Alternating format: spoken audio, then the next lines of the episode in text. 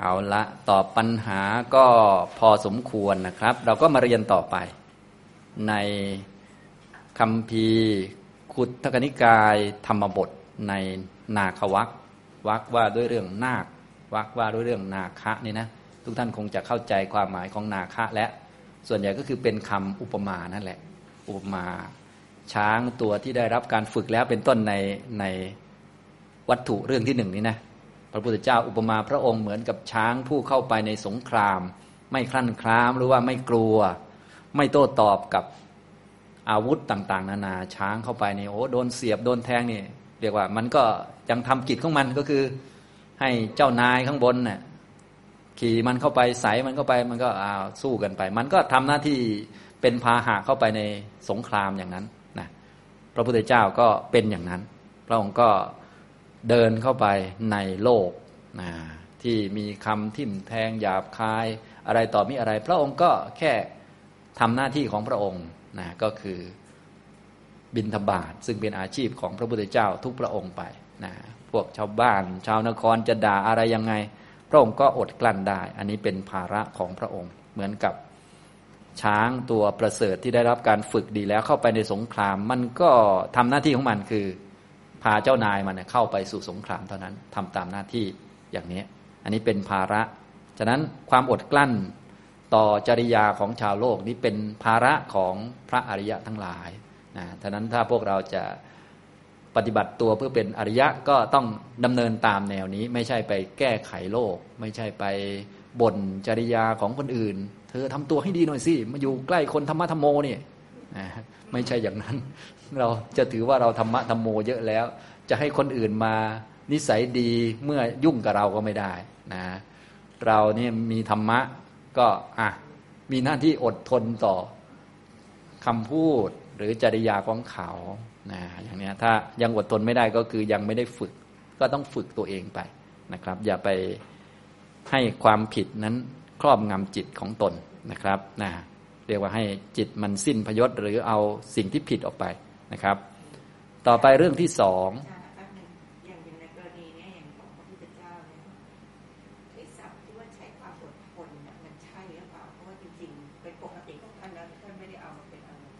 อันนี้มันเป็นคำพูดเขาเรียกใช้โวหารพอเข้าใจไหมนะฉะนั้นเวลาเราใช้โวหารเราก็ต้องเข้าใจนะรู้จักลักษณะของจิตนะลักษณะของจิตที่มีความอดทนอดกลั้นเป็นภาวะ พูดถึงภาวะสภาวะธรรม แต่ว่าพูดเชิงโวหาร เช่นเราจักอดกลั้น อย่างนี้ก็หมายถึงภาวะที่มันอดกลั้นได้จริง ๆ อย่างสมบูรณ์ ภาวะที่อดกลั้นได้จริง ๆ อย่างสมบูรณ์ก็คืออรหัตตมรรคก็เรียกว่าทางพระสูตรเนี่ยท่านพูดเชิงโวหารรู้จักใช่ไหมโวหารเทศนา พูดเป็นคนนั่นแหละ แต่ว่าจริง ๆ ไม่ได้หมายถึงคน หมายถึงภาวะอันใดหนึ่ง เราก็เลยต้องเรียกว่าบอกองค์ธรรมของภาวะนั้นได้ว่าภาวะอันไหน เหมือนเธอจงฝึกอย่างเงี้ยก็พูดเชิงโวหารว่าเราไปฝึกแต่จริง ๆ แล้ว พูดถึงสภาวะของการฝึก ภาวะของการฝึกก็คือทำให้การเสพสิ่งที่ผิดมันหมดไปจากจิตให้ได้นะจิตจะไม่เสพความผิดไม่เอาสิ่งที่ผิดมาใส่จิตได้ ก็ต้องมีมรรคอย่างเช่น โสดาปฏิมรรคเนี่ยสักยะทิฏฐิมันเข้าไม่ได้ วิจิกิจฉามันเข้าไม่ได้ ศีลปตาปรามาตเข้าไม่ได้ ทุจริตเข้าไม่ได้ อันนี้เรียกว่าฝึกก็คือเอาสิ่งที่ผิดออกไปนะถ้าอุปมาเหมือนสัตว์ก็หมายถึงว่า สัตว์เนี่ยเขาจับมาฝึก แต่เดิมมันเคยป่าเถื่อนทำสิ่งป่าเถื่อนได้ใช่ไหม ทำสิ่งป่าเถื่อน เช่น ไล่ขิดคนก็ได้ กระทืบคนก็ได้นะช้างนี่นะมันตัวโตกว่าคนเนี่ยมันเห็นคนเนี่ยกลายเป็นเล็ก ๆ ไปเลยใช่ไหมแต่พอเอาช้างมาฝึกเนี่ย ช้างมันไม่ค่อยกล้ากระทืบคนนะทีเนี้ยมันได้รับการฝึกความดุความเป็นสัตว์ป่ามันก็หายไปเนี่ยอย่างเนี้ย ต่อไปช้างตัวนี้ มันก็จะไม่เป็นช้างป่าอีกต่อไปแล้ว มันก็เป็นช้างบ้านช้างที่ได้รับการฝึก จิตของเราก็คล้ายกัน แต่เดิมก็เป็น สัตว์ป่าหรือจิตป่าป่าเถื่อนนะสามารถคิดเถื่อนได้ สามารถพูดเถื่อนได้ สามารถเสียบใครก็ได้ ที่เราไม่พอใจนะเสียบไส้ไหลเลยประมาณนั้นนะอันนี้ก็คือยังไม่ได้ฝึกใช่ไหมนะ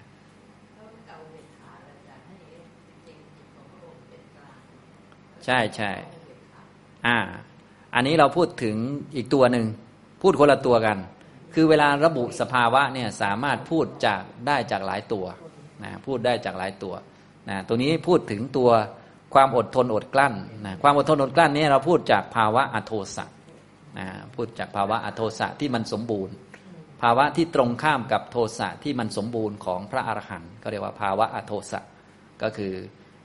ภาวะตรงข้ามกับโทสะที่สมบูรณ์ก็คือมีเมตตา มีอะไรต่อมีอะไรที่สมบูรณ์แบบแล้ว ไม่มีโทสะเข้ามาอยู่ในนี้แล้วนะ ถ้าพูดอีกแบบหนึง่งเนื่องจากว่าเวลาที่มรรคจิตเกิดขึ้น หรือท่านที่บรรลุผลเป็นพระอรหันต์เนี่ย มีองค์ธรรมในนั้นเยอะหยิบองค์ธรรมไหนมาพูดก็ได้ ถ้าพูดในแง่อุเบกขา ก็คือพูดในแง่การไม่ตกไปในอารมณ์นั้นๆ อารมณ์ดีจิตก็ไม่ตกไป ไม่ตกไปยินดี ไม่ตกไปรับเอามา อารมณ์ร้ายก็ไม่ตกไป ไม่ตกไปผลักไสนะเรียกว่าอุเบกขา อุเบกขาอันนี้ก็คือตัตระมัชตตาของพระอรหันต์เพราะว่าท่านก็มีสมบูรณ์แล้วเช่นกัน อย่างเนี้ยเรียกว่าพูดได้จากหลายสภาวะพอเข้าใจไหมพูดจากสติก็ได้ ก็เป็นคนที่มีสติสมบูรณ์อย่างนี้เป็นต้นนะอย่างเนี้ยพูดจากสภาวะไหนก็ได้ และพระอรหันต์ท่านมีปัญญาที่สมบูรณ์ศรัทธาความเชื่อนี้ไม่ต้องใช้ประโยชน์เลยศรัทธาท่านก็มี แต่ว่าไม่จำเป็นจะต้องใช้ศรัทธาในตัวของท่าน เพราะว่าปัญญามันเหนือกว่าอยู่แล้ว ก็ใช้ปัญญาแทน ฉะนั้นท่านก็มีลักษณะที่ ไม่ต้องศรัทธาก็ได้ ไม่ต้องเชื่อใครก็ได้ เพราะว่าไม่ต้องใช้ศรัทธาในการดำเนินชีวิต ใช้ปัญญาไปเลย เพราะเห็นสัจจะแล้วเนี่ยอันนี้พอเข้าใจไหมนี่ก็คือลักษณะของการใช้คำเขาเรียกใช้โวหาร แล้วแต่ว่าเราจะหยิบสภาวะไหนขึ้นมาพูด ทางเราก็เลยมีหน้าที่ตีความให้เข้าใจว่าอ๋ออันนี้คือท่านแสดงสัจจะอะไรแสดงเรื่องอะไรอยู่ แล้วเราจะ นำไปพิจารณานำไปเป็นประโยชน์อะไรบ้างอะไรประมาณนี้นะผมก็เลยบอกว่าเออเรื่องนี้เป็นเรื่องพระพุทธเจ้าท่านฝึกที่มีประโยชน์กับพวกเราก็คือ เราอยู่ในทางของท่าน เราก็มีหน้าที่ เออ แค่นั้นแหละนะเท่านั้นก็เท่านั้นก็มีประโยชน์กับเราแล้วนะจากนั้นถ้าเราตีความออกแล้วก็ เออจะเอาไปใช้ประโยชน์อะไรกับเรานะ ได้ความรู้อะไรก็เป็นการเสริมสมาธิิใช่ไหมได้ปฏิบัติอะไรอย่างเงี้ย ฝึกอย่างเนี้ยนะครับ อาจารย์ว่าในเจตสิกที่ห้าดวงของท่านเนี่ยครบถ้วนมีอื่นไหมคะที่ไม่ได้แสดง ก็จริง ๆแล้วก็ถ้าเป็นเจตสิกนะมันเป็นใช้วิธีนับแล้วไม่นับอีกไง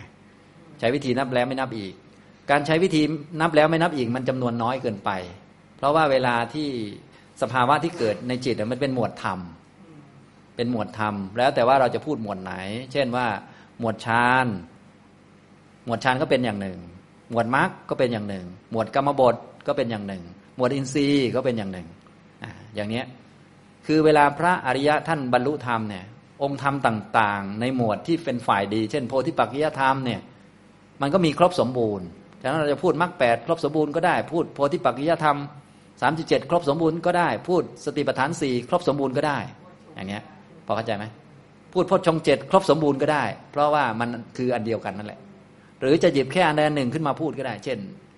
ปัญญาสมบูรณ์ก็ได้เหมือนกัน สติสมบูรณ์ก็พูดได้เหมือนกัน อย่างนี้ทำนองนี้ ฉะนั้นถ้าพูดแบบองค์ธรรมแบบทางปรมัตหรือทางอภิธรรมเราเนี่ยก็คือเราพูดให้มันน้อยก่อน เพราะว่าถ้าไปเรียนเยอะเลยมันก็มันก็กระจายไปนิดหนึ่งเหมือนเราอนุบาลอยู่แต่ไปเรียนแบบไปอ่านหนังสือของมัธยมอย่างนี้มันก็มันก็หนักไปใช่ไหมเราก็ต้องเรียนพื้นฐานก่อนฉะนั้นพื้นฐานเขาก็เลยใช้วิธีนับแล้วไม่นับอีกมันจะได้ง่ายหน่อยนะครับ อย่างนี้ แต่ว่าเวลาไปดูในรายละเอียดแล้ว นะท่านก็จะแสดงเยอะกว่านั้นมาก เนื่องจากท่านแสดงเป็นหมวดธรรม ก็ต้องดูว่าท่านจะเอาหมวดธรรมไหนมาแสดงเข้าใจไหมอย่างในที่นี้ท่านแสดงเรื่องอดกลั้นนะก็คือท่านยกองค์ธรรมก็คืออาโทสะขึ้นมาเป็นประธานนะอาโทสะมันอยู่ในเรื่องกรรมบทอย่างนี้พอเข้าใจไหมนะอาโทสะมันอยู่ในเรื่องพวก กรรมบทคือพวกอัพยาปาทะนะอนัพิชาอัพยาปาทะนะสัมมาทิฏฐิอย่างเงี้ยท่านก็แสดงถึงกรรมบทมันมีความสมบูรณ์แบบนั่นเองนะอย่างเนี้ยทำตรงนี้ฉะนั้นเวลาเราเรียนหมวดธรรมนี่บางทีเราก็เรียนหมวดนั้นบ้างหมวดนี้บ้าง แต่ถ้าเราไม่เข้าใจองค์รวมว่าหมวดธรรมทั้งหมดมันก็คือเกิดประกอบในจิตนี่แหละ เพียงแต่เราจะหยิบหมวดไหนมาพูด เราอาจจะงงได้เหมือนกัน ใช่ใช่ ในสถานการณ์ตอนนั้นในเหตุการณ์นั้นว่าควรจะใช้โวหารอย่างไรคนจะเข้าใจอย่างเนี้ยนะอ่าอันนี้มันไม่ใช่ขันติแต่ถ้าพูดว่าอาโทสะมันชัดเจนอ่าอย่างเนี้ยทำนองนี้นะครับทำนองนี้ก็คือการฝึกฝึกด้วยมรรคนะครับมรรคนะก็ฝึกด้วยมรรคทั้งสี่ก็สามารถยอมรับหรือว่ารับสิ่งต่างๆ ได้ อดได้ทนได้ดังนั้นการอดได้ทนได้นะก็คืออโทสะนั่นแหละนะอโทสะก็คือภาวะที่ ไม่มีโทสะอยู่ ไม่มีความขัดเคือง หรือไม่มีการกระทบกระทั่งกับอารมณ์อยู่นะครับ อย่างเช่น เสียงด่าเราก็ไม่มีการกระทบกระทั่งกับเสียงด่านั้น การไม่มีการกระทบกระทั่งก็คืออโทสะเพราะโทสะมันจะมีลักษณะกระทบกระทบกระทั่งหรือทิ่มแทงอารมณ์ หรือจะฆ่าอารมณ์ อย่างเช่นว่า คนอื่นด่าเราเราก็คิดจะฆ่าคนอื่นคนนั้นซะหรือจังการจะชนะคนนั้น จะแข่งคนนั้น เขาด่ามาเราด่าเก่งกว่าเขาอะไรเงี้ย อันนี้คืออาการโทสะก็คือมันประทุษร้ายต่ออารมณ์ก็คือมันมันไม่ใช่ประทุษร้ายเขานะมันประทุษร้ายอารมณ์ อารมณ์ในจิตแนวเราแหละพอเข้าใจไหมอย่างนี้นะครับทำนองนี้ แต่ว่าอันนี้โดยสภาวะแล้วไม่มีเลยอย่างนี้นะ อันนี้อ่าต่อไปเรื่องที่สองนะครับ หัตถาจริยะปุปกะภิกขุวัตถุ เรื่องภิกษุผู้เคยเป็นนายหัตถาจารย์ หัตถะก็คือช้าง อาจาริยะคืออาจารย์ หัตถาจารย์ก็คือ คนฝึกช้าง ปุปกะแปลว่าในการก่อนเคยเป็นนั่นเองภิกขุก็คือภิกษุ เรื่องภิกษุผู้เคยเป็นนายหัตถาจารย์ ผู้เคยเป็นคนฝึกช้างมาก่อน แต่เดิมเคยเป็นคนฝึกช้าง จะบอกว่าควานช้างก็ไม่เชิงควานช้างนี่บางทีก็ไม่ใช่คนฝึกเนาะเป็นแค่คนมาใช้งานช้างก็มี บางคนก็เป็นคนฝึกก็มี ดังนั้นคนเป็นอาจารย์ช้างเนี่ยหัตถาจารย์นี่หมายถึงคนฝึกช้างเลยนะฝึกเลย ส่วนควานเนี่ยก็มีทั้งฝึกทั้งมาใช้เฉยๆก็มี อย่างม้าเนี่ยนะคนฝึกม้ากับคนขี่ม้าก็อีกคนหนึ่งเนาะคนละคนกันอย่างนี้นะครับ ตอนนี้กล่าวถึงภิกษุผู้เคยเป็นหัตถาจารย์มาก่อน เคยเป็นคนฝึกช้าง ก็เลยเก่งเรื่องของว่าจะฝึกช้างเนี่ยให้ได้ผลนี่ทำยังไง จะให้มันไปทางซ้าย ต้องตีตรงไหน จะให้มันไปทางขวาต้องตีตรงไหน จะให้มันไปข้างหน้า ต้องบอกยังไง พูดยังไงต้องใช้ปัตักยังไงอะไรประมาณนี้ท่านก็จะชำนาญนะครับ หัตถาจริยะปุปกะภิกขุวัตถุนะครับ เรื่องภิกษุผู้เคยเป็นหัตถาจารย์มาก่อนนะพอท่านเคยเป็นหัตถาจารย์มาก่อน ท่านก็ชำนาญเรื่องการฝึกช้าง พอเห็นญาติโยม หรือคนที่ฝึกช้างไม่เก่ง ท่านก็เหมือนจะพูดอวดเพื่อน ว่าเอ้ย คนนี้นะ ถ้าต้องการให้ช้างไปทางซ้ายต้องตีแบบนี้ เหมือนพระเก่งๆกันนะพระอาจจะเป็นวิศวกรมาถ้าจะสร้างสะพานให้มันไม่พังเนี่ย ต้องแบบนี้ครับท่านอย่างเงี้ยนะพระไปพูดกับเพื่อนพระอย่างนี้สมควรพูดไหมแบบนี้ ก็ไม่สมควรพูดนะถึงแม้มันจะจริงก็จริงแต่ว่า อันนี้มันเป็นวิชาทางโลกโลกเขา ถ้าเป็นพระเนี่ยมันก็จะออกแนวไปเดรัจฉานไปแล้ว เดรัจฉานวิชา เดรัจฉานคำพูดไปแล้วนะครับ ยิ่งถ้าไปใช้ทำมาหากินด้วยก็ยิ่งไปกันใหญ่นะครับ พระพุทธเจ้าก็เลยตำหนิท่าน ท่านภิกษุรูปนี้ท่านเคยเป็นหัตถาจารย์ คนฝึกช้างมาก่อนนะพอเห็นโยมฝึกช้างไม่เก่ง ท่านก็เลยพูดกับเพื่อนคล้ายๆพูดต้องการให้เขาได้ยินนะนะคนนั้นเขาเลยทำตามแล้วได้ผลด้วยนะภิกษุทั้งหลายก็เลยไปเล่าให้พระพุทธเจ้าฟัง พระพุทธเจ้าก็เลยบอกว่า ฝึกช้างมันจะได้ประโยชน์อะไร ฝึกตัวเองดีกว่าว่าอย่างนั้นนะอย่างนี้นะครับทำนองนี้ อันนี้ก็คือเรื่องที่สองเดี๋ยวเราอ่านพร้อมกันก่อน บาลีข้อที่สามร้อยยี่สิบสามนะครับ อ่านพร้อมกันนะครับนะหิเอเตหิยาเนหิคัตเฉยะอะคตังดิสังยะถาตนาสุดันเตนะ ดันโตดันเตนะคัตฉติ นะครับ อันนี้ก็เป็นหนึ่งคาถาด้วยกัน ก็มาดูคำแปลคร่าวๆซะก่อนจะได้เข้าใจความหมายโดยพื้นฐานนะครับ ในพระไตรปิฎกฉบับภาษาไทย มหาจุฬาลงกรณราชวิทยาลัยหน้าที่หนึ่งร้อยสามสิบสี่เรื่องที่สอง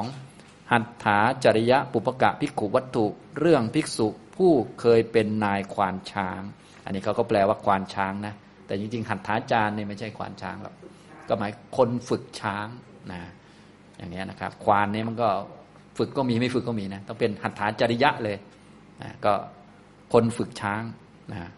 พระผู้มีพระภาคตรัสพระคาถานี้แก่ภิกษุผู้เคยเป็นนายควานช้างดังนี้ ข้อ 323 แท้จริงบุคคลไม่สามารถไปสู่ทิศที่ไม่เคยไป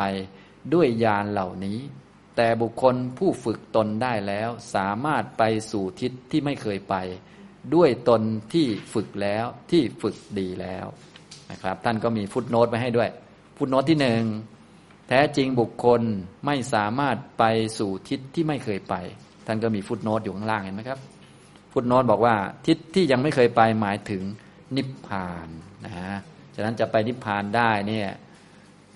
ไม่เกี่ยวกับการฝึกช้างฝึกม้าอะไร ฝึกช้างฝึกม้าอย่างดีก็เดินทางจากจุดกอไก่ ไปจุดขอไข่จากเมืองหนึ่งไปเมืองหนึ่งได้เท่านั้นเอง อันนี้อย่างเก่งก็ได้เท่านี้ แบกสัมภาระไปให้ได้บ้าง แต่ว่าจะไปนิพพานได้ไหม ไม่ได้ และพระเนี่ยจะไปนิพพานด้วยการพูดว่าฝึกช้างยังไงอย่างนี้เหรอมันก็คนละเรื่องกันไปเลยใช่ไหมอย่างนี้นะครับทำนองนี้ อันนี้พระพุทธเจ้าก็แสดงหลักสัจจะให้ฟังก็คือ จะถึงนิพพานก็ได้ด้วยมรรคเท่านั้นเองด้วยการฝึกตัวเองฝึกจิตให้มีมรรคประกอบเข้าไป ไม่ใช่ไปพูดเรื่องสัตว์เรื่องฝึกโน่นนี่นั่น มันก็เสียเวลานั่นเองนะก็เตือนให้ไม่ประมาทในการเจริญมรรคนั่นแหละนะครับ ต่อไปอีกคำหนึ่งก็คือ แต่บุคคลผู้ฝึกตนได้แล้ว สามารถไปสู่ทิศที่ไม่เคยไป ด้วยตนที่ฝึกแล้วที่ฝึกดีแล้ว ท่านก็มีฟุตโนตให้ ที่ชื่อว่าฝึกแล้ว เพราะฝึกอินทรีย์ได้ในเบื้องต้น ที่ชื่อว่าฝึกดีแล้ว เพราะอบตนอบรมตนได้ด้วยอริยมรรคนะฉะนั้นการฝึกตนเนี่ยจะมีสองแบบนะเป็นหลักเลยนะก็คำว่าฝึกฝึกเนี่ยนะฝึกหรือธรรมะ บางทีก็แปลว่าข่มตน ฝึกตนอะไรก็ว่าไปนะก็คือฝึกจิตนั่นเองนะครับ ก็คือการไม่ให้จิตเข้าไปคุ้นเคยหรือเสพกับของผิดผิดเรียกว่าการฝึก นะก็จะมีสองแบบแบบที่หนึ่งก็คือการฝึกอินทรีย์หรือสำรวมนั่นเองเพราะยังไงพวกเราก็ต้องมีตาหูจมูกลิ้นกาย ใจเป็นจุดเชื่อมเป็นอายตนะ มันก็ต้องเชื่อมกับอารมณ์ ถ้าเราฝึกอินทรีย์ได้ดี มีสติสัมปชัญญะเวลามองเห็นนะกิเลสเข้ามาไหมครับ ไม่เข้ามาก็เรียกว่าฝึกอย่างนี้พอได้ยินเสียงโอ้มันก็ต้องเชื่อมกับเสียง พอได้ยินเสียงแล้วก็มีสติสัมปชัญญะดี หรือเตรียมสติปัญญาไว้ตั้งแต่ต้นเลย ว่าอยู่ในโลกมันก็ต้องได้ยินเสียงด่าบ้างอะไรบ้างอยู่แล้ว นั้นโดนด่าเป็นเรื่องธรรมดาก็เตรียมไว้ตั้งแต่บ้านอยู่ในห้องนอนเลยเตรียมไว้เลยไหว้พระเสร็จก็เตรียมการไว้เลยออกนอกห้องมาก็เอามาใช้ พอโดนด่าไปนี้ครับ กิเลสก็ไม่เกิดอย่างเงี้ยอย่างเรียกว่าฝึกพอเข้าใจไหมครับ อย่างนี้เรียกว่าฝึกอินทรีย์นะอาการก็แบบเดียวกันก็คือ ไม่ให้ความผิดมันมีขึ้นมา ไม่เสพหรือว่าไม่เอาความผิดมาใส่ไว้ในใจ พูดเหมือนไม่เอาความผิดมานะ แต่จริง ๆ แล้วก็คือความผิดมันอยู่ในจิตอยู่แล้วนั่นเองและความผิดนี้มันเกิดจากอโยนิโสมนสิการอโยนิโสมนสิการมันเกิดจากความคิดผิด ความคิดผิดมันเอาข้อมูลมาคิดนะอย่างนี้ทำไมเราต้องเจริญวิปัสสนา เพราะว่าจะลบข้อมูลอันที่มันผิดนะนั่นเองก็คือละนิจจสัญญาสุขสัญญาไปนั่นเองเห็นไหมพวกนี้นะครับนะอย่างน้อยยังลบไม่ได้ก็อย่าไปเชื่อมัน หรือยังลบไม่ได้ ยังเชื่อมันอยู่ อย่างน้อยก็ตอนนี้อย่าเพิ่งให้มันเกิดเข้าใจไหมการอย่าเพิ่งให้มันเกิดเนี่ยเรียกว่าฝึกอินทรีย์อย่าเพิ่งให้มันเกิดทำไมไม่ให้มันเกิดมันจึงดี เพราะเราจะได้มีเวลาหายใจหายคอไปเจริญมรรคถ้ากิเลสมันเกิดเนี่ยเราไม่ทำตามกิเลสมันจะลงแดงเข้าใจไหมถ้าให้ความอยากอาหารมันขึ้นมา แล้วเราไม่ทำตามมันเนี่ยรอดไหมครับ ให้นั่งสมาธิโดยอยากกินข้าวอยู่น้ำลายก็ยืดไปด้วยนั่งสมาธิไปด้วย ไปกินกินไปซะแล้วก็มานั่งดีกว่าแบบนี้พอเข้าใจไหมมันลำบากเห็นไหมแต่ถ้ามันไม่เกิดนี่มันดีเห็นไหมเนี่ยมันก็เลยป้องป้องกันไว้ก่อนนะแบบนี้เรียกว่าฝึกอินทรีย์ในเบื้องต้นนะครับนะพวกอินทรีย์สังวรก็ดี พวกโภชเนมัตตัญยุตาก็ดี ชาคริยานุโยคะก็ดี อันนี้เป็นการฝึกในเบื้องต้น โดยเฉพาะการกินเนี่ยพระพุทธเจ้าเน้นมากมากจริงๆนะมากเป็นการฝึกในเบื้องต้น บางท่านเนี่ยจะเอาแต่วิปัสสนาชั้นสูงนะยานมหาวิปัสสนาสิบแปดแต่เรื่องกินเนี่ยโอ้โหปล่อยเต็มที่เนี่ย อันนี้ไม่ต้องห่วงผลนะเละแน่นอนนะเพราะว่าเราจะเอาแต่ขั้นมรรคเนี่ยนะขั้นเบื้องต้นไม่ได้นี่ก็จบตั้งแต่ต้นแล้วนะอย่างนี้ทำนองนี้ ท่านก็เลยสอนเห็นไหมเบื้องต้นนี่ส่วนใหญ่ก็จะสอนเป็นห้าอันนะมี ปาติโมกสังวร อินทรีสังวร โภชเนมัตตัญยุตา ชาคริยานุโยคะสติสัมปชัญญะห้าอัน แต่ว่าอาจจะแจกเป็นหมวดอื่นๆ ก็ตามตามนั้นๆ ตามบุคคลที่เหมาะไป แต่โดยมากเนี่ยแสดงห้าอันเนี่ยท่านก็จำไว้เลยก็ได้ เอาอันที่มากเนี่ยมาฝึกก่อนเลย ให้มีศีลพื้นฐานให้ดี ปาติโมกขสังวรนะ มีศีลให้เห็นคุณค่าของศีล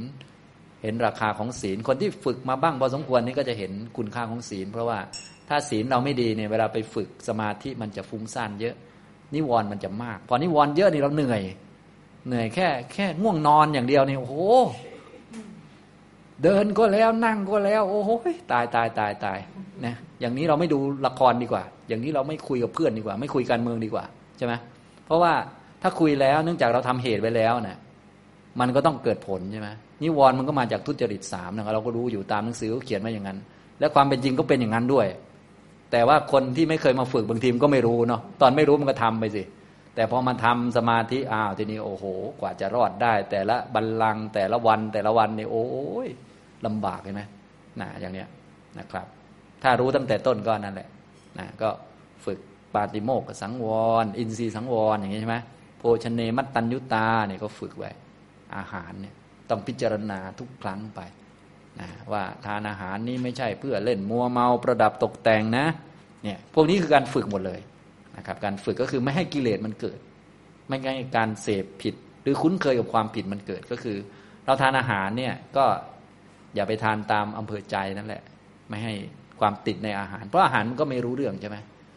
ถ้าเรามาทานแล้วมันติดอาหารไปเรื่อยมันก็ถอนยาก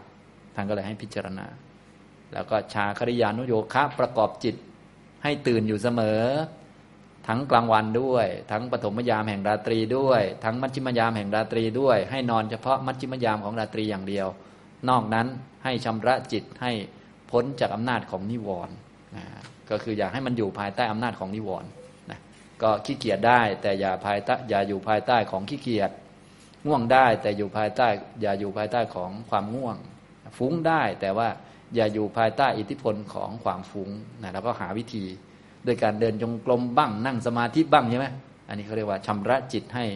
ปลอดพ้นจากอาวรณิยธรรมที่กลุ่มรุมจิตอยู่นะครับ พวกนี้นะ อันนี้ก็คือการฝึกในเบื้องต้น ส่วนฝึกในสุดท้ายก็คืออริยมรรคนั่นเอง เด็ดขาดแน่นอนนะครับ ฝึกในเบื้องต้นเพื่อจะได้มีเวลาในการประกอบมรรคนะครับ อ้าวเรารู้ความหมายเบื้องต้นแล้วนะครับ อันนี้ก็คือ พระพุทธเจ้าก็เตือนภิกษุรูปนั้นว่า ตอนนี้เป็นพระแล้ว อย่าไปเสียเวลากับการคุยเรื่องฝึกช้าง เพราะว่าถ้าตัวเองเป็นนายหัตถาจารย์มานี่นะฝึกช้างเก่ง พอพูดเรื่องฝึกช้างดีไม่ดีจะเกิดมาหนาขึ้น ดีไม่ดีก็ไปขวนขวายหาเลี้ยงชีพในทางไม่ชอบ โดยการแนะนำญาติโยมให้ฝึกช้างอย่างนี้เดี๋ยวก็กลายเป็นอาจารย์พระ ฝึกช้างไปอีกนะนะก็เดี๋ยวจะกลายเป็นอเนสนาไปอีก เป็นมิจฉาอาชีวะไปอีกใช่ไหมมันก็ผิดไปหลายชั้นนะฉะนั้นพระองค์ก็เตือนแล้วก็ให้มาฝึกตนดีกว่านะฝึกด้วยสองแบบอย่างที่ในคำขยายท่านบอกนั่นแหละนะครับ ก็มาดูบาลีซะก่อนเนาะดูบาลี หัตถาจริยะปุปกะภิกขุวัตถุบาลีข้อที่ 223 นะหิเอเตหิยาเนหิ คัดเฉยยะอากตัง ดิสัง ยะถาตนาสุดันเตนะ ดันโตดันเตนะคัดฉตินะครับ นะก็เป็นคำปฏิเสธนะไม่สามารถที่จะไปนั่นเองนะไม่พึงไปไม่สามารถที่จะไปนี้อันหนึ่งหรือเป็นความจริงว่าบุคคลเนี่ยไม่สามารถที่จะไปนะเป็นคำปฏิเสธ คัดเฉยยะแปลว่าไป บุคคลไม่พึงไป ไม่สามารถที่จะไป อคตังดิสังดิสังก็คือทิศอคตังที่ไม่เคยไป บุคคลไม่สามารถที่จะไปสู่ทิศที่ไม่เคยไป ทิศที่ไม่เคยไปก็คือนิพพานอย่างที่ท่านขยายเอาไว้แล้วนะเพราะว่านิพพานเนี่ยเป็นสิ่งที่คนที่อยู่ในวัฏฏะสงสารที่ เป็นปุถุชนอยู่ ยังไม่เป็นพระอริยนี่นะจะอยู่มานานเท่าไหนเนี่ยก็ไม่เคยเห็นนิพพาน แม้แต่ในความฝันไม่ว่าพบชาติไหนก็ตาม เพราะว่าถ้าเห็นนิพพานครั้งหนึ่งแล้ว จะไม่เป็นปุถุชนเลย แล้วก็จะไม่มีวันสงสัยข้อปฏิบัติอะไรใดๆอีกนะทีนี้ภิกษุรูปนี้ที่พระพุทธเจ้าแสดงธรรมท่านคงเป็นปุถุชน และยังมีความสงสัยเรื่องการปฏิบัติอยู่ก็พูดอย่างนี้ก็ตรงคนเลยประมาณนั้นนะประมาณนี้ สรุปก็คือถ้า ยังเป็นปุถุชนอยู่นะก็ทุกคนเลยแบบเดียวกันหมด ยังไม่เคยเห็นนิพพานนะฉะนั้นทุกคนก็จะยังไม่เคยเห็นสิ่งเดียวนี่แหละ คือยังไม่เคยเห็นนิพพาน ยังไม่เคยเข้าใจสัจจะสี่ยังไม่มีโสดาปฏิมักฉะนั้นโสดาปฏิมักนี่ทำให้เห็นนิพพานทำให้เข้าใจสัจจะสี่ที่ยังไม่เคยเข้าใจยังไม่เคยเห็นเนี่ยท่านก็เลยให้ชื่อเป็นอินทรีย์อันหนึ่ง เรียกว่าอนัญญาตัญญัตสามีตินทรีย์ อินทรีย์คือปัญญาที่รู้ชัดว่าเราจะรู้สิ่งที่ไม่เคยรู้มาก่อนเลย ในวัฏฏะสงสารที่ยืดยาวเนี่ย อันอื่นเคยรู้มาหมดแล้วเหลืออันเดียวอย่างนี้นะครับ แต่ในที่นี้ใช้คำว่าอาคตังลิสังคือทิศที่ไม่เคยไป ให้สอดคล้องกับเรื่องพระท่านท่านบอกเขาฝึกช้างไปนั่นไปนี่นะเรื่องจะได้ตรงกัน ฉะนั้นเวลาพระองค์เทศก็จะใช้คำให้ตรงกับเหตุการณ์ที่เกิดขึ้น บุคคล ไม่พึงไปสู่ทิศที่ไม่เคยไปด้วยยานทั้งหลายเหล่านี้ ยาเนหิด้วยยานทั้งหลาย เอเตหิเหล่านี้ ด้วยยานทั้งหลายเหล่านี้ ยานทั้งหลายเหล่านี้ก็ดูตามเรื่องก็คือยานช้างเป็นต้นที่ฝึกดีแล้ว พวกสัตว์ทั้งหลายที่เขาฝึก เขาก็ฝึกเอาไว้สำหรับทำเป็นยานก็คือเอาไว้ขี่ไปที่นู่นที่นี่ หรือว่าเอาไว้เทียมถ้าเป็นโคอย่างนี้เนาะก็เอาไว้เทียมเกวียน แล้วก็นั่งเกวียนไปที่นั่นที่นี่ ซึ่งถ้าใช้ช้างใช้โคนะไปทิศนั้นทิศนี้มันเป็นทิศที่เราเคยไปหมดแล้วนะพวกเราเคยไปทุกทิศแล้วนะสิบทิศเนี่ย ทิศเบื้องหน้าเคยไปไหมครับ เคยไป ทิศเบื้องหลัง ทิศข้างข้างทิศเฉียงเฉียงทิศข้างบนเคยขึ้นไหมเนี่ย ทิศข้างล่างเคยลงไหมเนี่ยนะเคยไปหมดแล้วนะถ้าเป็นอย่างนี้นะไอ้ทิศที่ไม่เคยไปมีอันเดียวก็คือนิพพานนะ นิพพานก็ไม่ได้อยู่บนอยู่ล่างอยู่ไหนทั้งนั้นนะนะอย่างนี้นะครับ แต่ว่าสามารถกระทำให้แจ้งได้ด้วยจิตพระนิพพานเป็นธรรมายตนะ เป็นอายตนะที่มีอยู่ แล้วก็เชื่อมกับมนายตนะได้นะไม่มีทั้งโลกนี้โลกหน้าไม่มีข้างบนข้างล่างทั้งนั้น แต่ว่าทำให้แจ้งได้ด้วยจิตนะจิตที่เป็นมรรคจิตนะครับเนี่ยฉะนั้นทิศที่ไม่เคยไปเนี่ยสามารถที่จะไปได้ด้วย มรรคจิต ไม่ได้ไปด้วยญาณทั้งหลายเหล่านี้นะครับ บุคคลไม่พึงไปสู่ทิศที่ไม่เคยไป คือนิพพานด้วยยายด้วยญาณทั้งหลายเหล่านี้นะต่อไปบุคคลผู้ฝึกดีแล้ว สุตันโต สุตันเตนะฝึกดีแล้วนะคำว่ายัตถาตนามาจากคำว่ายัตถาอัตนายัตถาอัตนา อัตนาแปลว่าตน สุดันเตนะฝึกดีแล้ว ยัตถาฉันใด เป็นคำเชิงอุปมานะยะถาตนายะถาอัตนา สุตันเตนะฝึกดีแล้ว ฝึกสมบูรณ์แล้วนะฉะนั้นการฝึกเนี่ยในที่นี้ท่านใช้เป็นสองคำอันหนึ่งคือทันเตนะเฉยๆอีกอันหนึ่งคือสุดันเตนะ ท่านก็เลยอธิบายไว้สองคำฝึกดีแล้วคือฝึกด้วยมรรคคือสมบูรณ์แบบเลย กับดันเดนะ คือฝึกแล้วเฉยๆอันนี้ฝึกอินทรีย์ ฝึกควบคุมป้องกันป้องกันได้ว่างั้นเถอะนะ แต่ว่ามันยังไม่สมบูรณ์มีสองคำนะ อันหนึ่งทันเดนะ แปลว่าฝึกแล้ว สุดันเดนะ ฝึกดีแล้วนี่บอกเข้าใจไหมอ่ามีสุอยู่ข้างหน้า ดีแล้ว ดีแล้วก็คือดีจริง ๆ ไม่กลับมาอีกเลยนะครับ ไม่ต้องขวนขวายในการคุ้มครองรักษาอีกต่อไป แต่ถ้าฝึกยังไม่ดีนะ แค่ได้ฝึกบ้างเนี่ย อย่างเช่นเรารู้จักควบคุมจิตของตัวเอง แต่ว่าพอไม่ควบคุมเป็นไงครับ มันมาใหม่ มันก็ไม่ดีแล้วเนาะพยายามรักษาศีลงดเว้นพยายามงดเว้นก็ดีแล้ว แต่ว่าพอไม่งดมันก็มาใหม่อย่างเงี้ย แต่ถ้าดีแล้วก็คือไม่ต้องงดแล้ว เพราะว่ามันมันสบายแล้วไม่มีแล้วเนี่ยด้วยมรรคเนี่ยแบบนั้นนะครับ ฉะนั้นถ้าทำได้ด้วยมรรคเนี่ยก็จะสบายไปทั้งหมดเลยนะครับ ถ้าฝึกแก้ระดับอินทรีย์ก็ยังไม่สบาย แต่ก็ยังดีกว่าไปทำชั่วอีก นะครับ อย่างนี้นะยะถาก็ฉันใดนะ อัตนา มีตนหรือด้วยตน สุดันเตนะที่ฝึกดีแล้ว ทันโตคือบุคคลผู้ฝึก ผู้ฝึกแล้ว ดันเตนะก็ฝึกเฉยๆคัจติย่อมไป แปลรวมก็แปลว่า บุคคลผู้ฝึกดีแล้ว ผู้ฝึกแล้ว ดันโตนะ บุคคลผู้ฝึกแล้ว ย่อมไปคัจติย่อมไปอาคตังที่สังสู่ทิศ ที่ไม่ควรไป ที่ยังไม่เคยไป บุคคลผู้ฝึก ฝึกแล้ว ย่อมไปสู่ทิศที่ไม่เคยไปก็คือ ย่อมไปสู่นิพพาน ย่อมเห็นนิพพานทำให้แจ้งนิพพาน ด้วยตนที่ฝึกดีแล้ว และที่ฝึกแล้วฉันใดนั่นเองเข้าใจไหมครับเนี่ยไปด้วยแบบนี้ ไม่อาจจะไปได้ด้วยญาณเหล่านี้นั่นเองนะฉะนั้นการ ที่จะไปคิดเรื่องการฝึกช้างให้เก่งๆ ไปที่นั่นที่นี่จึงไม่เป็นประโยชน์ ให้ฝึกตนดีกว่า ตนในที่นี้คือจิตนั่นเอง ฝึกดีแล้วด้วยมรรคสี่ฝึกเฉยๆด้วยการฝึกอินทรีย์ต่างๆนะเพื่อไม่ให้มีกิเลสเข้ามานะฉะนั้นทุกท่านก็เลยต้องเข้าใจคำในบาลีดีๆ เพราะเวลาท่านแปลออกมาบางทีมันก็จะเป็นสำนวนโบหารเนาะให้ฝึกให้อดทนให้อดกลั้นอย่างนี้ เวลาเราฟังอย่างนี้ดูบางทีมันดูเหมือนฮึดเหมือนกันนะเธอจงอดกลั้น เราก็อดจริงๆ จนเครียดไปหมดเลยนะจริง ๆ ท่านใช้โวหารเฉยๆพูดเป็นคนอดกลั้น แต่หมายถึงภาวะที่มันสามารถอดกลั้นได้พอใจไหมอย่างนี้นะพูดถึงเธอจงฝึก พูดถึงคนจงฝึก แต่หมายถึงภาวะที่มันฝึกได้จริง ๆทำให้จิตไม่เสพความผิดได้ ภาวะที่จิตจะไม่ติดกับความผิดความผิดจะไม่เกิด มันก็มีการป้องกันส่วนหนึ่ง อันนี้ฝึกอินทรีย์กับมีมรรค ถ้ามีมรรคแล้ว ความผิดจะไม่เข้ามาสู่จิตเลย อันนี้ก็ด้วยมรรคคภาวนานะครับ แต่ว่าเวลาโวหารเนี่ยบางทีพวกเราก็เรียนในพระสูตร บางทีก็จะหลงโวหารเยอะนะพอไปเรียนอภิธรรมก็จะหลงปรมัตนะอย่างนี้ทำนองนี้สรุปก็บ้าพอกัน เราต้องเป็นกลางๆพอดีพอดีนะคำก็ใช้ให้เหมาะสม เพื่อกระตุ้นเตือนตนเองให้ปฏิบัติเพื่อให้เกิดภาวะพวกนี้ขึ้นมานะอย่างนี้ หารก็ใช้นะปรมัตก็ให้รู้ว่ามันเป็นสภาวะ ไม่ใช่สัตว์บุคคลตัวตนเราเขานะไม่ใช่พอเรียนโวหารก็ติดโวหาร พอเรียนปรมัตก็บ้าปรมัตอีกมันก็จะเกินไป มันก็จะไม่เกิดประโยชน์นะครับ คือของท่านมีประโยชน์อยู่แล้ว แต่ว่าจะไม่เกิดประโยชน์กับเรานั่นแหละนะของท่านนั้นดีอยู่แล้วแหละนะครับ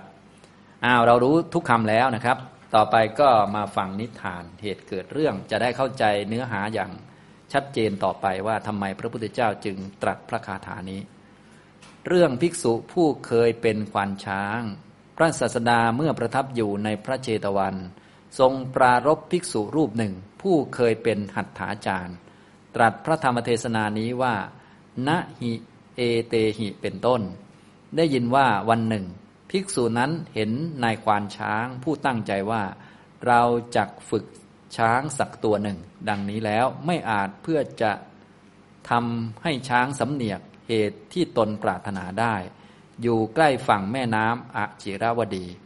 จึงเรียกภิกษุทั้งหลาย ซึ่งยืนอยู่ในที่ใกล้มาแล้วกล่าวว่า ผู้มีอายุทั้งหลาย หากว่านายหัตถาจารย์นี้ พึงแทงช้างตัวนี้ในที่ชื่อโน้นไซเขาพึงทำให้มันสำเนียกเหตุนี้ได้โดยเร็วทีเดียว ดังนี้แล้ว นายควานช้างนั้นสดับคำของภิกษุนั้นแล้วจึงทำตามอย่างนั้น ก็ฝึกช้างตัวนั้นได้เรียบร้อยดี ภิกษุเหล่านั้นจึงกราบทูลเรื่องนั้นแด่พระศาสดา พระศาสดารับสั่งให้เรียกภิกษุนั้นมาแล้วตรัสถามว่า เขาว่าเธอพูดอย่างนั้นจริงหรือ เมื่อภิกษุนั้นทูลรับว่าจริงพระเจ้าค่ะ ทรงติเตียนภิกษุนั้นแล้วตรัสว่าบุรุษเปล่า เธอต้องการอะไรด้วยยานคือช้าง หรือยานอย่างอื่นที่ฝึกแล้ว เพราะชื่อว่าผู้คนผู้สามารถเพื่อจะไปสู่สถานที่ที่ไม่เคยไปด้วยยานเหล่านี้หามีไม่ แต่ผู้มีตนฝึกดีแล้ว อาจไปสู่สถานที่ที่ไม่เคยไปได้ เพราะฉะนั้น เธอจงฝึกตนเท่านั้น เธอจะต้องการอะไรด้วยการฝึกสัตว์พาหะเหล่านั้น ดังนี้แล้ว ตรัสพระคาถานี้ว่าณหิเอเตหิยาเนหิ คัดเฉยยะอากตังดิสัง ยะถาตนาสุดันเตนะ ดันโต ดันเตนะ คัดฉติ แปลความว่า ก็บุคคลพึงไปสู่ทิศที่ยังไม่เคยไป ด้วยยานเหล่านี้ เหมือนคนผู้ฝึกตนแล้ว ไปสู่ทิศที่ยังไม่เคยไป ด้วยตนที่ฝึกแล้ว ฝึกดีแล้ว ฉะนั้นก็หาไม่ได้ ดังนี้ ในการจบเทศนาชนเป็นอันมากบรรลุอริยผลทั้งหลาย มีโสดาปฏิผลเป็นต้น ดังนี้แล เรื่องภิกษุผู้เคยเป็นควานช้างนะฉะนั้นในพระคาถานี้ก็มุ่งเน้นให้รู้จักญาณหรือว่า ตัวที่จะพาไปสู่ทิศที่ไม่เคยไป ก็คือมรรคนั่นเอง ซึ่งมรรคก็มาโดยการฝึกตนคือฝึกจิตเนี่ยมรรคต้องเกิด ประกอบกับจิตนะอย่างนี้นะครับ เรียกว่าพระองค์ก็ไม่ให้เสียเวลาไปกับการคิดจะฝึกนู่นฝึกนี้ฝึกนั้น โดยเฉพาะยิ่งเป็นพระภิกษุเนาะส่วนพวกเราเราก็พิจารณาดูเอาเฉพาะสิ่งที่เป็นประโยชน์ต่อการดำรงชีวิตเหมาะสมนะเพียงพอที่จะเป็นเงื่อนไขให้เจริญมรรคได้ก็พอแล้ว อย่างพระท่านก็เรียกว่าต้องการเจริญมรรคอย่างเต็มที่เลยนะครั้นจะไป วุ่นวายอยู่กับการฝึกช้างฝึกม้าหรือว่าโชว์วิชาของตัวเองว่าแม้เราก็เก่งเรื่องนี้เหมือนกันนะอย่างนี้ก็ดีไม่ดีก็จะเกิดมานะขึ้นมาอีกนะ ดีไม่ดีเดี๋ยวสักหน่อย พอญาติโยมเขารู้ว่า โอ้พระองค์นี้ท่านเก่งสมุนไพรพระองค์นี้ท่านเก่งเรื่องฝึกช้าง พระองค์นี้ท่านเก่งเรื่องปลูกนั่นปลูกนี่เป็นไงครับ มาขอคำปรึกษาทีเนี้ยไม่ได้มาปรึกษาธรรมะเนี่ยทีเนี้ยปรึกษาวิชาฝึกช้างนี่แย่เลยอย่างนี้นะ ก็กลายเป็นเดี๋ยวก็เดรัจฉานวิชาไปอีกอะไรไปอีกนะครับทำตรงนี้นะอันนี้ตามเรื่องก็คือภิกษุรูปหนึ่งนะท่านเห็นคนฝึกช้างนี่แหละ เขาตั้งใจว่าจะฝึกช้างสักตัวหนึ่งกำลังฝึกอยู่ช้างมันก็ไม่ยอมเขาสักทีตีแล้วอยากให้มันไปตรงมันก็ไม่ยอมไปตรงสักทีอย่างนี้ พระรูปนี้ท่านเคยเป็น อาจารย์ฝึกช้าง ท่านก็เลยเรียกเพื่อนภิกษุมา เพื่อนๆครับ ท่านก็อยู่ใกล้ๆเนาะก็คล้ายๆอยากให้เขารู้แหละนะแต่คันจะไปสอนตรงๆเดี๋ยวก็น่าเกลียดใช่ไหมก็บอกเพื่อนภิกษุเพื่อนๆถ้าต้องการให้ช้างมันไปทางซ้ายนี่ต้องตีตรงนี้ ถ้าต้องการให้ช้างมันไปทางขวาต้องตีตรงนี้อ่าอย่างเนี้ยพระท่านก็เก่ง เพราะเคยเป็นอาจารย์ฝึกช้างมาก่อนนะครับ พอโยมคนนั้น คนฝึกช้างคนนั้นนายควานช้างคนนั้น เขาได้ยินพระพูดอย่างนี้ จริงๆพระก็พูดกับเพื่อนพระนะแต่ก็พูดแบบแบบเขาเรียกว่าอะไรมีวัตถุประสงค์นะมีวัตถุประสงค์พูดให้ได้ยินนะก็ลองดูกิเลสคนเนาะมันก็ไปได้เรื่อยนะจะอาจจะมีมาหน้าว่าตมาก็ใช่ย่อยนะ เห็นเป็นนักบวชอย่างเงี้ยเก่งกว่าโยมนะ อะไรว่าไปนะแล้ว แต่ หรือผมก็ไม่ใช่ธรรมดานะท่าน ผมก็เก่งวิชานี้นะนั่งสมาธิอาจไม่เก่งแต่เก่งฝึกช้างนะอย่างเงี้ยนะอะไรเงี้ยนะอันนี้ก็ไม่รู้กิเลสใครเป็นใครแต่แน่นอนว่า พระพุทธเจ้าตำหนิก็แสดงว่าด้านจิตนี้ไม่ค่อยดีนะเพียงแต่ว่าเรื่องที่ท่านเล่ามันมีเท่านี้ แน่นอนว่าจิตนี่อาจจะมีมานะถือตัวหรืออื่นๆ ก็ว่ากันไปนะครับ แต่ว่าแน่นอนไม่ดีเลยนะครับ อย่างนี้โยมก็ได้รับประโยชน์ไปก็คือฝึกช้างช้างก็เชื่อฟังเรียบร้อยเลยภิกษุทั้งหลายก็เลยนำเรื่องนั้นมากราบทูลพระพุทธเจ้า พระพุทธเจ้าก็ถามท่านว่าเป็นไงจริงไหมเรื่องนั้น ตอบว่าจริง พระพุทธเจ้าก็ตำหนิติเตียน ที่พระพุทธเจ้าตำหนิก็คือมันเป็นสิ่งที่ไม่เป็นประโยชน์ต่อท่านนั่นแหละ ก็เลยตำหนิ แล้วก็ตรัสว่าบุรุษเปล่านะโมฆะบุรุษก็คือคนที่ไม่มีอริยมรรคเกิดขึ้น ยังไม่มีคุณธรรมใด ๆ ยังไม่เป็นพระอริยเจ้า แสดงว่าพระองค์นี้ท่านยังเป็นพระปุถุชนอยู่ ทีนี้พอเป็นพระปุถุชนแทนจะจะรีบเจริญมรรคเนาะก็ยังไปเรื่องอื่น เรื่องนู้นเรื่องนี้มันก็เสียเวลา ก็พระพุทธเจ้าก็เตือนท่านนั่นแหละนะครับ บุรุษเปล่าเธอต้องการอะไรด้วยยานคือช้าง หรือยานอย่างอื่นที่ฝึกแล้ว เพราะชื่อว่าคนผู้สามารถเพื่อจะไปสู่สถานที่ที่ไม่เคยไปด้วยยานเหล่านี้หามีไม่ แต่ผู้มีตนฝึกดีแล้ว อาจไปสู่สถานที่ที่ไม่เคยไปได้ เพราะฉะนั้นจงฝึกตัวเองเท่านั้นนะอันนี้ก็ถ้าจะเป็นประโยชน์ต่อพวกเราก็คือ เราก็ จงฝึกตัวเองเท่านั้น ทุก ๆ สถานการณ์ไปนะอย่าไปเที่ยวฝึกคนอื่นนะอาจจะดูเหมือนฝึกคนอื่นก็จริงนะแต่ฝึกตัวเอง ฝึกตัวเองในการฝึกคนอื่นนะสอนคนอื่นสอนไป เราก็จะได้ทำใจด้วยว่ามันมันสอนลำบากนะไอ้พวกนี้สอนมันก็ไม่ค่อยเชื่อ เราจะได้อดทนอดกลั้นต่อความไม่เชื่อของเขาได้ด้วย ก็เป็นการฝึกตัวเอง อย่าไปคิดว่าเราจะต้องฝึกให้เขาได้นู่นได้นี่ โอ้ เป็นระดับอาจารย์ผู้ใหญ่มีลูกศิษย์เยอะอย่าง ผมมาสอนทุกท่านเนี่ยนะสอนแบบโอ้โห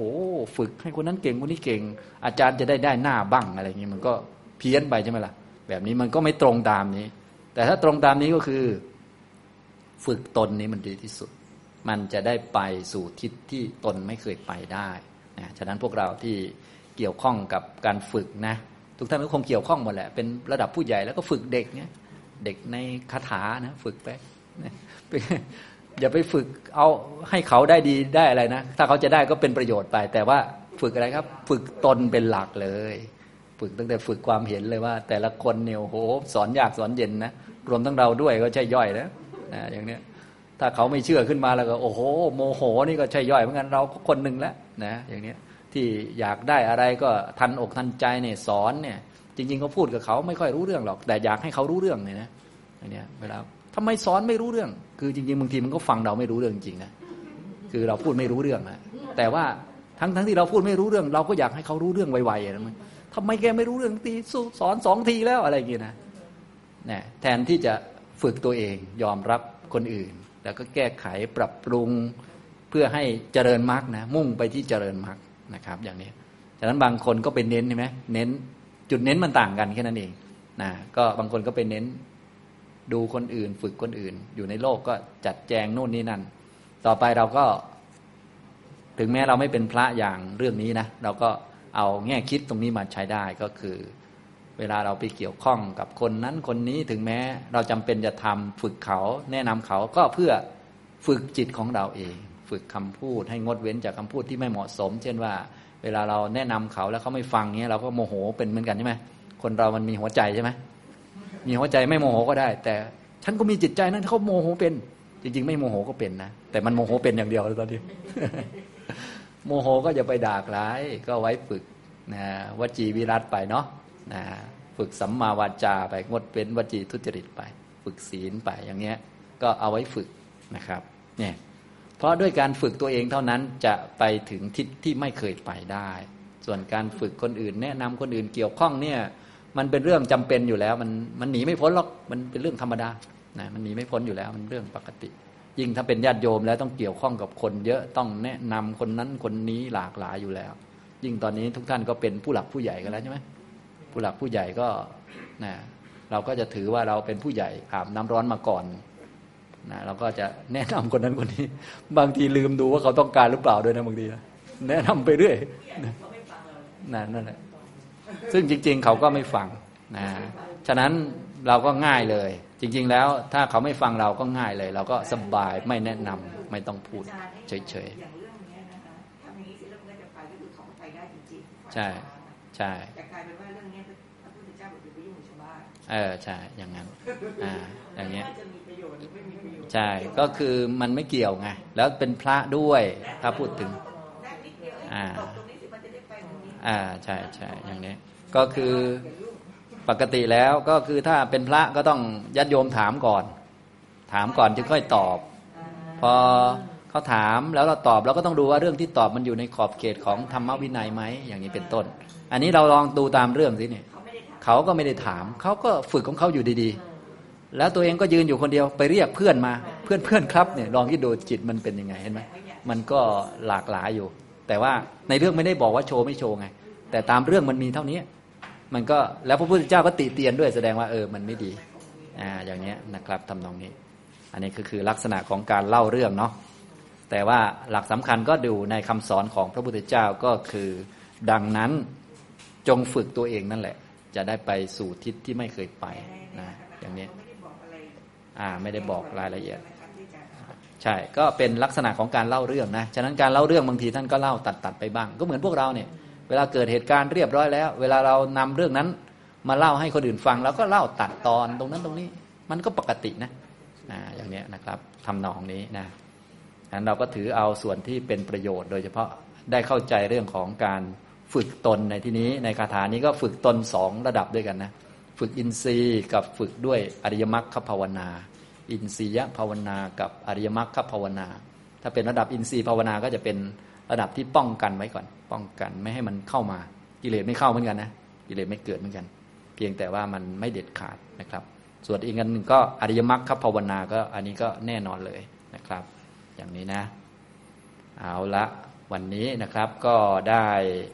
บรรยายในนาควักนะครับ ผ่านไปสองเรื่องแล้ว ในช่วงบ่ายก็ได้หนึ่งเรื่องพร้อมกับหนึ่งคำถามนะครับ วันนี้ก็พอสมควรแก่เวลาเท่านี้นะครับอนุโมทนาทุกท่านครับ